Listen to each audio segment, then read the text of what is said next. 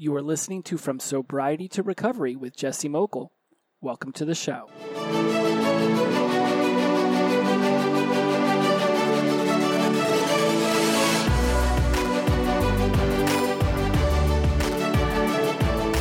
Hello, my friends. Welcome back to From Sobriety to Recovery. My name is Jesse Mogul, and I am in addiction recovery. It is a pleasure and an honor to have you back for the next half hour as we go over this week's topic of shame, anxiety, and negative feelings in general. But really, this is going to be a conversation about shame. And I almost throw all those other words around it because shame is such a difficult conversation to have with oneself. It's a very difficult conversation to have with other people because um, in being shameful and admitting that you have shame, uh, there's a vulnerability there that a lot of us have a hard time expressing. Even in addiction recovery, where we'll sit in meetings and tell people about the things that we do, the things that we've done that you know brought us to those meetings. In a lot of cases, in fact, for me, the case is that I don't feel shame in those rooms because I know that other people there have a similar story other people have lived a similar life. That's why they're sitting in this room with me. It's when we go out into the rest of the world and people aren't as familiar with addiction recovery and sobriety and everything that comes with that, that all of a sudden discussing this stuff becomes much more difficult. Uh, when in fact, you know, let's face it, most of the people out there have things that they're not proud of, and most people are dealing with an addiction of some sorts that they have not even begun to unwrap, let alone are willing to discuss in a public forum. Um, when I think about my shame, it brings a lot of anxiety, um, mostly because of. So, so here's my thing on anxiety. I believe that anxiety is the fear of what will happen in the future. It's also a fear of your actions from the past coming back to haunt you in the future, right? So, if you didn't study for a test and then the anxiety you're going to have going into that test will be that you're not going to do well. When you're done, you still have anxiety because until you get that grade, it's your actions from the past coming back to haunt you in the future. I didn't study, so now I'm going to have to pay for it later. Um, the anxiety I would feel in the morning waking up from a hard night of drinking would be that of, did I do something wrong? Did I did I damage my car? Did I insult a friend? Did I hurt someone's feelings? Did I hurt? Did I do something bad? Did I pay my tab? Did, whatever it was. Once I talked to enough people and realized that my actions weren't that appalling, then the anxiety went away. You don't have anxiety for your actions from the past. You have regret and shame, which can bring about anxiety because of what you think will happen or what you think of yourself and what that could mean for your future. Um, in my research for this episode, um, and one of the reasons why I'm really diving heavily into this right now is I've been um, Audibling, uh, which is an app where you can listen to um, books on tape. Uh, I've been listening to uh, Brene Brown, uh, her book Daring Greatly. I've been listening to John Bradshaw's Homecoming, which is a book about um, unearthing all of the childhood shame that has been haunting us for our whole lives, and really going in there and unearthing the trauma. then I've also been reading the book Untethered Soul and so between Daring Greatly, Homecoming, and Untethered Soul, a lot has been getting um, unearthed in me. I've been sifting in, in, through a lot, and I've been shifting a lot. And whenever I have all of these shifts, what ends up happening is it becomes very overwhelming to me. You know, um, I feel emotions just like anyone else. Uh, I don't necessarily express them outwardly as well as other people. And I believe that those that know that that's a weakness of mine will be able to, they, they're able to poke at it. I'm sure you have these experiences in your life where people who, whether they're whether they're really close to you or not, if they've just had an opportunity to learn more about you, maybe they've seen some things on social media. For me, they could easily listen to the podcast. It's not too hard to figure out what some of my trigger points are when you listen to the show enough. And then you can start throwing out words like integrity and, and gratitude. And um, when you have that opportunity to do so, that can trigger things within me. And that's fine. I'm, I'm great with the triggering. Uh, within me because that just tells me that there's something that I haven't worked on enough that I that I need to work on more. And I love inner work. It's just that when I go through these inner working um, opportunities, it, it, can be uh, uncomfortable and we all know what that uncomfort can be like whether it's talking to our sponsor it's it's going to refuge or AA meetings whatever it might be you know we've we've talked about my triad of um, gratitude humility and integrity and I really put a lot of effort into making sure that I'm operating within those worlds as often as possible I'm not perfect uh, I don't ever expect to be perfect because I know that I'm human. Uh, so whenever I have these moments, that's whenever I get to dive in and say, okay, what is it exactly that I'm feeling? You know, what is it that I've done? See, one thing we all know by now is that we are responsible for our own actions and only our own actions. Maturity and this is stuff that I, have read and, and, things that I've, I've begun to really put together in my sobriety and my addiction recovery is that maturity comes from accepting responsibility for our actions. It also comes from realizing that I am not responsible for someone else's reaction, response, or actions. If they put themselves in a position that allows them to be influenced by my actions, I have done that, right? Whatever I do, I can influence somebody else's, um, re, you know, reaction or response or actions. I can certainly influence that. You know, if somebody says, "Do I look good in this pair of jeans?" and you say, "No, you're a hideous monster," right? You're the ugliest person I've ever met. Why on earth would you be wearing those jeans? Their response back could be of laughter. They could think that you're joking. They could realize you're joking. Or their response back could be of anger because you've triggered something in them that they hear a bit of truth, even if you, what you were was joking. Or their response could just be anger because they realized you were being serious and you just called them a hideous, ugly monster. Either way, I'm responsible for what I said back to them but I only influence their response. They can still choose whether to laugh it off or be angry, right? From my response from my actions, I need to evaluate what I did and I need to ask myself these important questions. Why did I do what I did? Right? So in my notes, I have why did I do it? Okay, and a lot of this is going back to the why, what, how, what if, because this is the learning styles that I've talked about in the past. Why did I do it? What was the driver behind my actions? How can I behave, act, and respond in a better way next time? And what if a similar situation shows itself? What if a similar situation presents itself in my life? What will I do then? What will my driver then be for the response or the actions that I will uh, go forward with? Now, you can only future pace so far you don't really know what you'll do when put into a similar situation. You hope that you've learned enough from whatever you've done to know that you want to react differently. Right? If you know that when you go into a bar, you start to crave alcohol, it causes you to be mean to people around you because what you really want is to be able to drink, but you realize that you can't, right? Then in the future, you need to say, well, why did you even go into the bar? Well, I wanted to watch sports with my friends. Okay, that's a reasonable enough answer. I've I go to bars and it's to watch sports with my friends. What was the driver behind my actions? I wanted to have connections with my friends. They wanted to go to the sports bar to watch the game, so therefore I did that.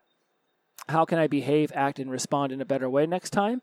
Well, for me, I don't get triggered by alcohol when I go into the sports bar anymore. But okay, not any, not ever. Uh, let me take that back. The triggers are, le- are are less frequent. It still can happen when the beer shows up from the waiter or waitress, and you know it passes within smelling distance of me. Yes, there there's that minor trigger, but I remind myself that the driver behind why I came to that sports bar was to connect with my friends.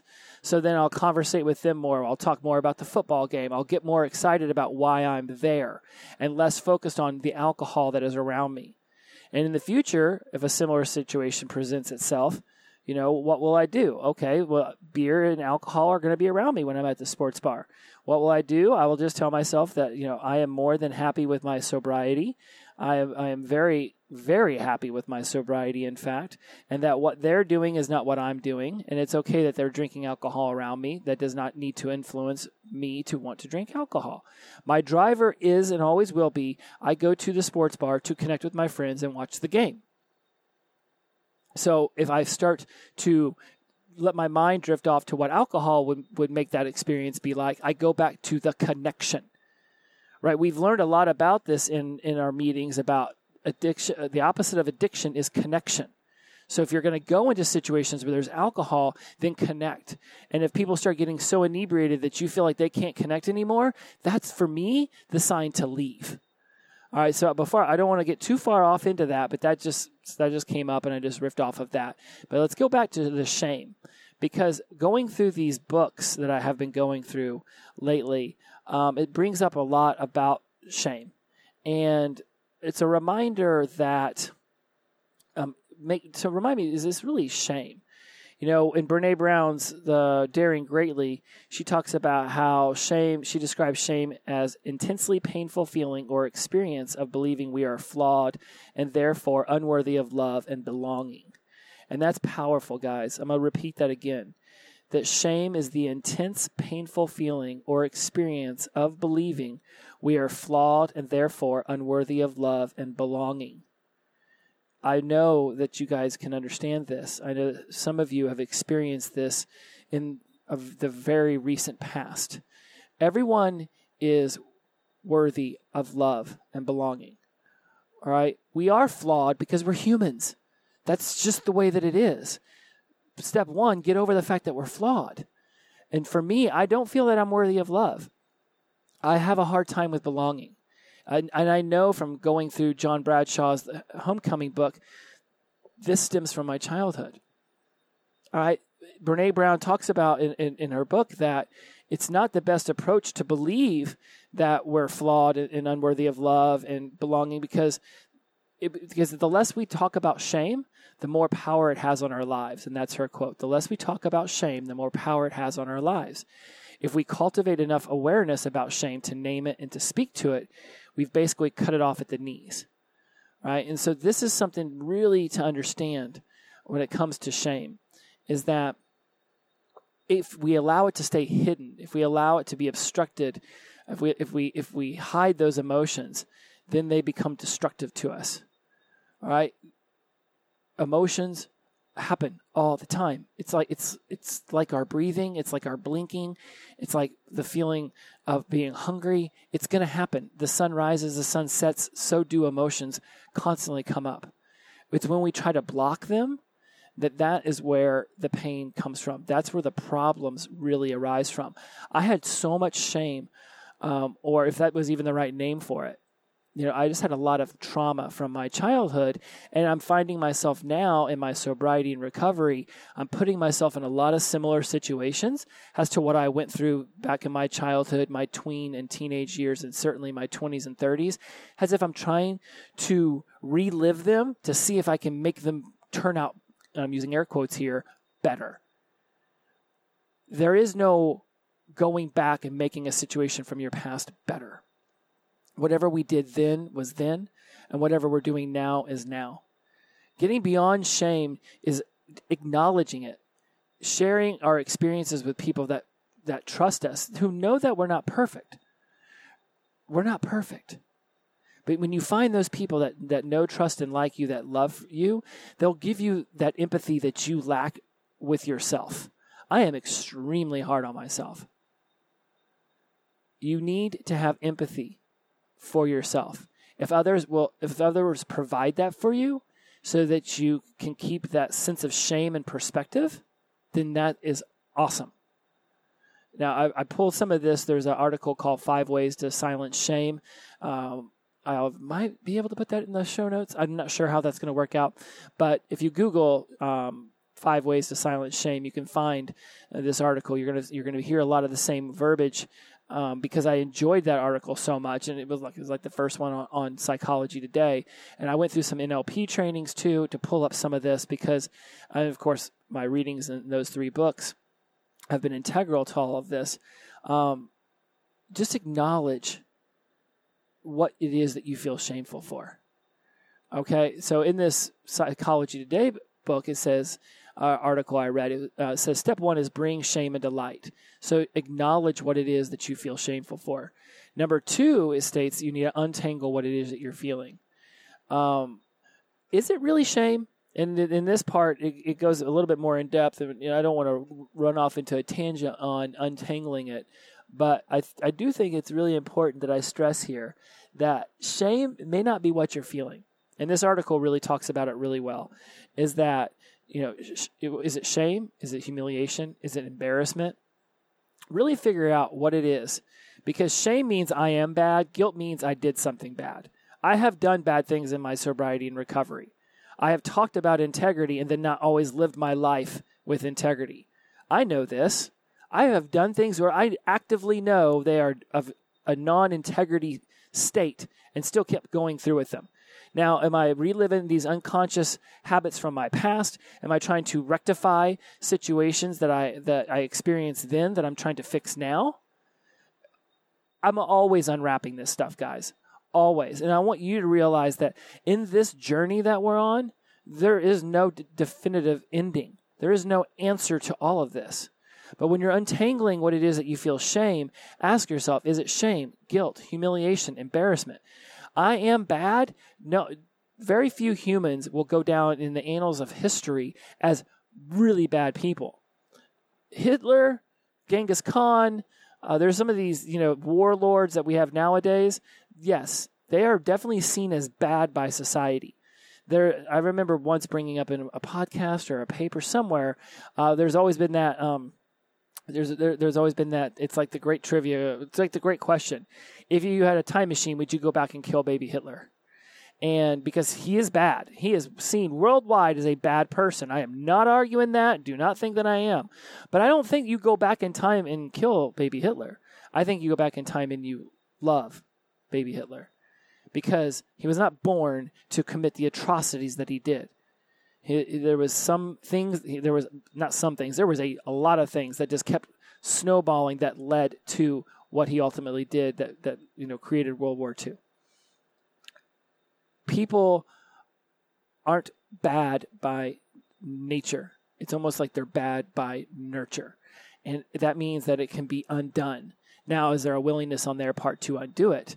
Charles Manson went to his grave still pretty crazy right? No way that we're going to let that guy out. People will never not see him as a bad person.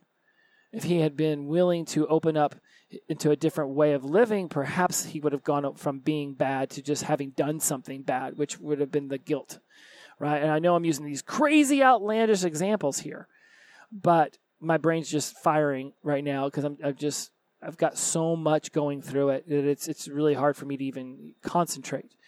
But I'm doing my best, I think. Shame means I am bad. Guilt means I did something bad. I have done things bad, but overall, I am not a bad person. I mean well with what I do with my life. It just doesn't always uh, present itself to the public eye like that. All right, so number one, bring shame to light. Number two, untangle what it is you're feeling. Number three, unhitch what you do from who you are. Right? Separating what, separating everything that we do from our sense of self worth, it, it is wildly important. This article talks about it. If you, uh, I'll, let me let me see if I can read some of it off for you because I copied and pasted some of it to my show notes. Uh, we all want others to admire what we bring to the table, but what happens if they don't like our contribution? If our self worth is attached to what we create or offer, the answer is that we may very well be devastated by a sense of shame that can cause us to retreat or lash out. I think about this whenever I'm putting these podcasts together. What if this episode's not helpful? What if somebody listens to it for 30 minutes and doesn't learn anything? What if they walk away and go, this guy's a, an idiot? What if they read something on social media that makes them think that I'm a bad person? Well, you know, what, what if, what if, what if? I do know this that what I'm doing out here is helping people. I've been contacted by two great friends over the last few weeks both wanting assistance into finding ways into addiction recovery centers. Uh, I've already, I, I, and I didn't by any means going to take credit for what the, for what this one woman did, but she contacted me. I gave her some options. I gave her some. I gave, I answered her questions. Next thing I know, you know, I no doubt she had tons of support with the people around her, but certainly I kept communicating with her. She's now in an addiction recovery center. Right? Another guy reaches out to me. I give him some answers. He says, "Thank you so much." I, am hoping that I hear from him in the future and that he's taken steps for that. I know that I'm helping people. I know that I'm not an idiot. I'm not wasting my time. But I also know that this is going to fall on deaf ears. I also know that people who've dealt with me in the past may never believe that I've changed and become a better person. I know that people who don't really know me very well but have very limited opportunities to see what I do, other than perhaps this show, might think of me uh, with less than a, a shining light because of what they've seen me do. I can't control anything about other people's perception of me. I can only control how I feel about myself. And I work on that. And I really want to stress that to you guys. You cannot control other people's perception of you in your sobriety and recovery journey. You can only control your perception of you. Separate yourself, this, this sense of self worth, from what it is that you create. Right? Your whole identity isn't on the line whenever you go off and you make a mistake, any more than your whole identity is on the line whenever you do something great. I, I, it's just it's not.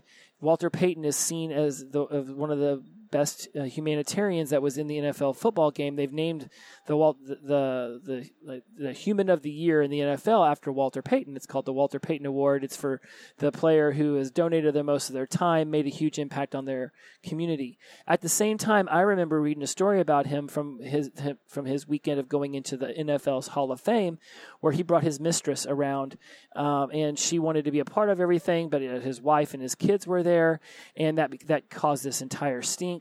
Um, and it was just it was really stressful for him, and he did not have fun that weekend because he was trying to balance his mistress with his wife and, and his children. The NFL gives the best Human of the Year award named after him, yet on his day of all days, to be put into the most honorable institution that the NFL has, their Hall of Fame, he was doing something that was of very low integrity, right? He wasn't a bad person, but what he was doing in that moment was something bad, right? And now, from the mistress's point of view, it was great. She wanted to be a part of it. From the family's point of view, it was bad because they didn't want her interfering with their day. And I say all of this because it doesn't take away from what he did as an amazing human being when he was involved in phil- philanthropy. It doesn't take away what he did on the field. He just did some bad things, but it, it doesn't mean that he's a bad person. Right, and you may not even be into football, but I know that you can understand that storyline there because we've all done something bad where we've hurt other people, but it was something that we wanted to do. It was something that made us feel good and made someone else feel bad. I'm not responsible for that other person's feelings any more than you're responsible for everybody else's. They played their part to get them to the point where they were at, where you did what you did. It, it's all, it's a web, but it's also not. So just unhitch what you do from who you are. You are all doing something in the past that led you into addiction. I have no doubt that you stole, that you lied, you cheated, you you were you, you hurt other people. That doesn't mean that you're a bad person. It just means that you did some bad things. And in your sobriety and recovery, you're equally going to do bad things. Maybe not as bad as it once was. You didn't get in a car and wreck it. You didn't, you know, cheat on your spouse. You didn't break someone's heart. You didn't steal from your mom. Whatever it is, yeah, you're doing different things now that are bad or hurtful on a different scale. Right? And it's it's just let's let's figure that out. Uh, I'm not going to say compartmentalize because it, it's all part of a bigger picture, but realize that you're getting better. You're doing things better, and you're still going to do some bad things. Everybody plays their part in this scenario, right? So recognize, and step four in this article is recognize your triggers. Uh, the article states one of your one of shame's sneakiest tricks is its ability to hit us where we are most vulnerable. Right? A man who worries that he doesn't measure up as a provider may see his spouse's comment about the neighbor's new car as an attempt to shame him rather than as an innocent observation. Right? I, anyone who knows me well enough who wants to trigger me isn't going to have a hard time figuring out what those triggers are. Whether it's following my Instagram page or whether it's listening to me talk or whether it's certainly seeing me speak, and it's definitely this show. Our insecurities become our default for shame. What is it that triggers you to making you feel shame? Right? We have, we are trigger machines, guys. We live in this world of triggers because that's what got us into addiction and that's what drove our addiction for so many years. So now you've started to see and understand your addiction triggers, right? Your boss yells at you, it makes you want to drink. You go home, you drive by your usual liquor store. Next thing you know, you're pulling into the parking lot, and before you know it, you're sitting in the parking lot and you're drinking Jim Beam, right? You you know that's a trigger. So now, next time that your boss were to get mad at you, right? You've learned better ways to handle that. You stop, you breathe, you think, you evaluate what it was that they're really upset with. You know, you go in, you have a conversation when they're less emotionally triggered. When you're less emotionally triggered, you move on it. You've heard me talk about STEM before. You stop, you think, you evaluate, and you move. Uh, if you uh, our insecurities prime us has a default for shame. Our insecurities prime us for the guilt feelings, right? By being aware of what triggers this shame within us, then we can stop it before it starts. If you're aware of what triggers you to get angry, if you're aware of what triggers you to have guilt feelings, if you're aware of what triggers you to have shame, then when you see, hear, feel that trigger coming at you, then you can stop it and you can say, okay, did I do something bad or am I bad? And let's just go with the default that we're not bad. So, what did you do that was bad? Ban these triggers from your life. Embrace who we are. We have to embrace who we are. This outside world that tries to tell us who we are, that's not going to work. Someone can tell me that I'm a bad person. Only I can truly believe that I'm a bad person. as I dive into the this book about shame, uh, again, it's called Homecoming by John Bradshaw. It's really very powerful. If you are uh, emotionally, uh, I wouldn't say if you're emotionally vulnerable and you find that you know you're easily triggered to want to go relapse, I would highly recommend that you don't dive into that book. And he, he gives you some uh, ways of deciding whether you're ready for what he's teaching you. And as I go back through all of this shame, I'm very happy that. Um, and again, is it shame? Is it guilt? Humiliation? I, I'm working through all of that, but I'm much, much much in a better place to be doing this going uh, as I'm completing year three than I would be of completing year one. Um, and then number five in this article is make connections. Shame at its essence is a fear of disconnect. Right? Uh, whenever I look back at where I have this shame, this guilt from my life, a lot of it came from the disconnections that I was having. Think about it. When you get supremely intoxicated, it is really, since the opposite of addiction is connection, then obviously addiction is disconnection.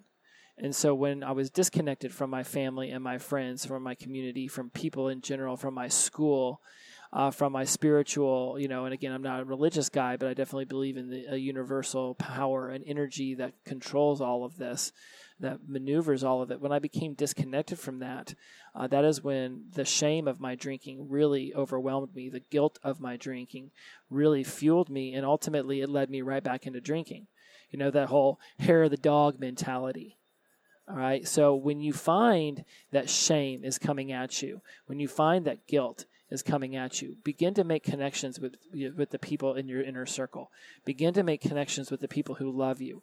They will show you empathy. They will show you compassion. They will be the answer for yourself that you don't have in that moment of weakness, and they will help make you stronger.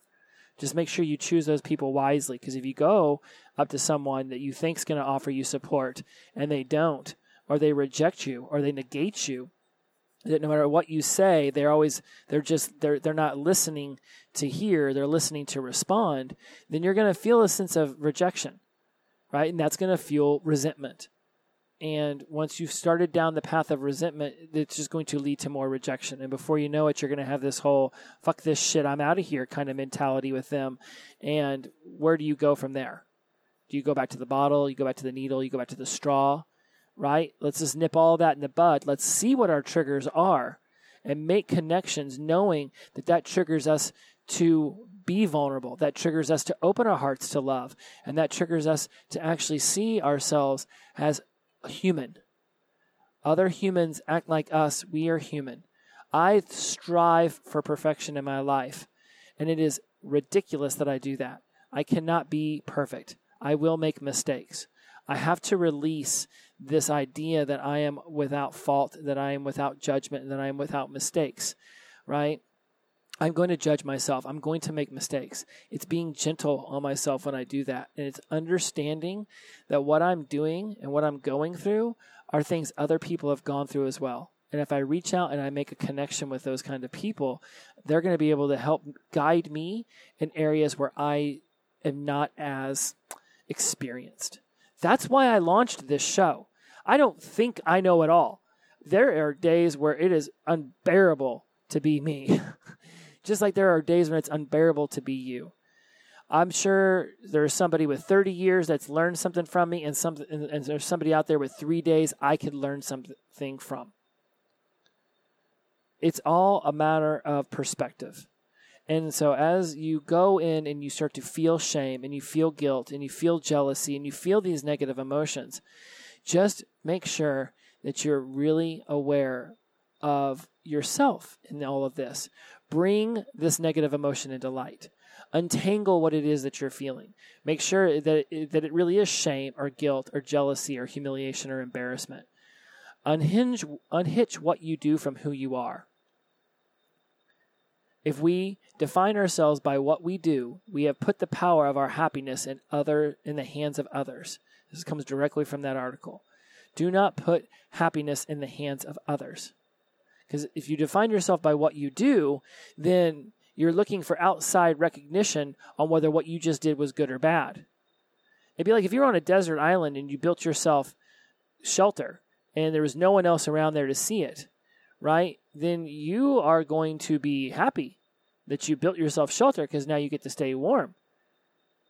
You, would you really de- would you you might define yourself by I just built shelter I'm better because it's internal if you were waiting for the outside world to tell you whether the shelter you built was good or not 10 people could say well that's crappy you made it out of palm fronds and 10 other people could be like at least it's not raining on you so don't define yourself by what other people think about your actions and then recognize your triggers this is huge. You've been taught this in your meetings. You've been taught this wherever you've gone to learn how to get into your sobriety and move into addiction recovery. You have learned to recognize your triggers. So recognize them when it comes to these negative emotions shame, jealousy, guilt, humiliation.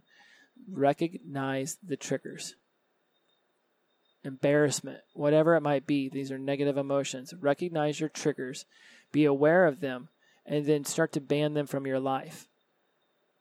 Feel you when you start to feel shame, these negative emotions settling into you, identify the feeling behind it before it can amplify. This is something that Brene Brown has said. When you identify it, and then you start to ask yourself, okay, well, and this goes and then the last one on here is make connections and i think i talked about that enough. I'm over my 30 minutes so i'm going to wrap up on this that whenever you have these negative emotions right around yourself realize that you're responsible for your actions.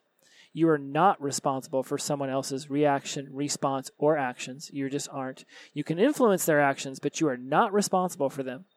And then evaluate what you did or because whatever you, you did something that sparked a negative emotion. If you feel shame jealousy guilt embarrassment um, whatever it might be you did something right? You didn't you know even if it was just laying in your bed on a sunday and, and sitting in the dark right? You're only feeling shame about that or guilt because you have what other people might think about you. And then ask yourself why did you do it? What was the driver behind those actions? How can I behave, act, and respond in a better way next time? And then, what if a similar situation presents itself in the future?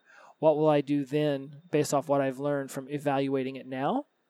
And what will my driver then be for why, I'll, why I will react, respond, or just act a different way? Please, guys, reach out to me on social media. Let me know what you think about this episode. Uh, I'm really diving hard into this. I didn't even get into the three different kinds of minds reasonable, emotional, or wise. Uh, might push that till next week. But really, this is a this is a show where I just see what I feel on any given week and I bring it to you guys. Uh, so who knows what I'll feel next week after another whole week of reading uh, Daring Greatly and uh, The Untethered Soul and Homecoming. So I'll put the name of those books in my show notes. And as always, please treat each other with kindness. Uh, be awesome to one another. Be awesome to yourself. And remember the power of positive energy. Release it and flow. Until next week, much love, y'all. Bye bye.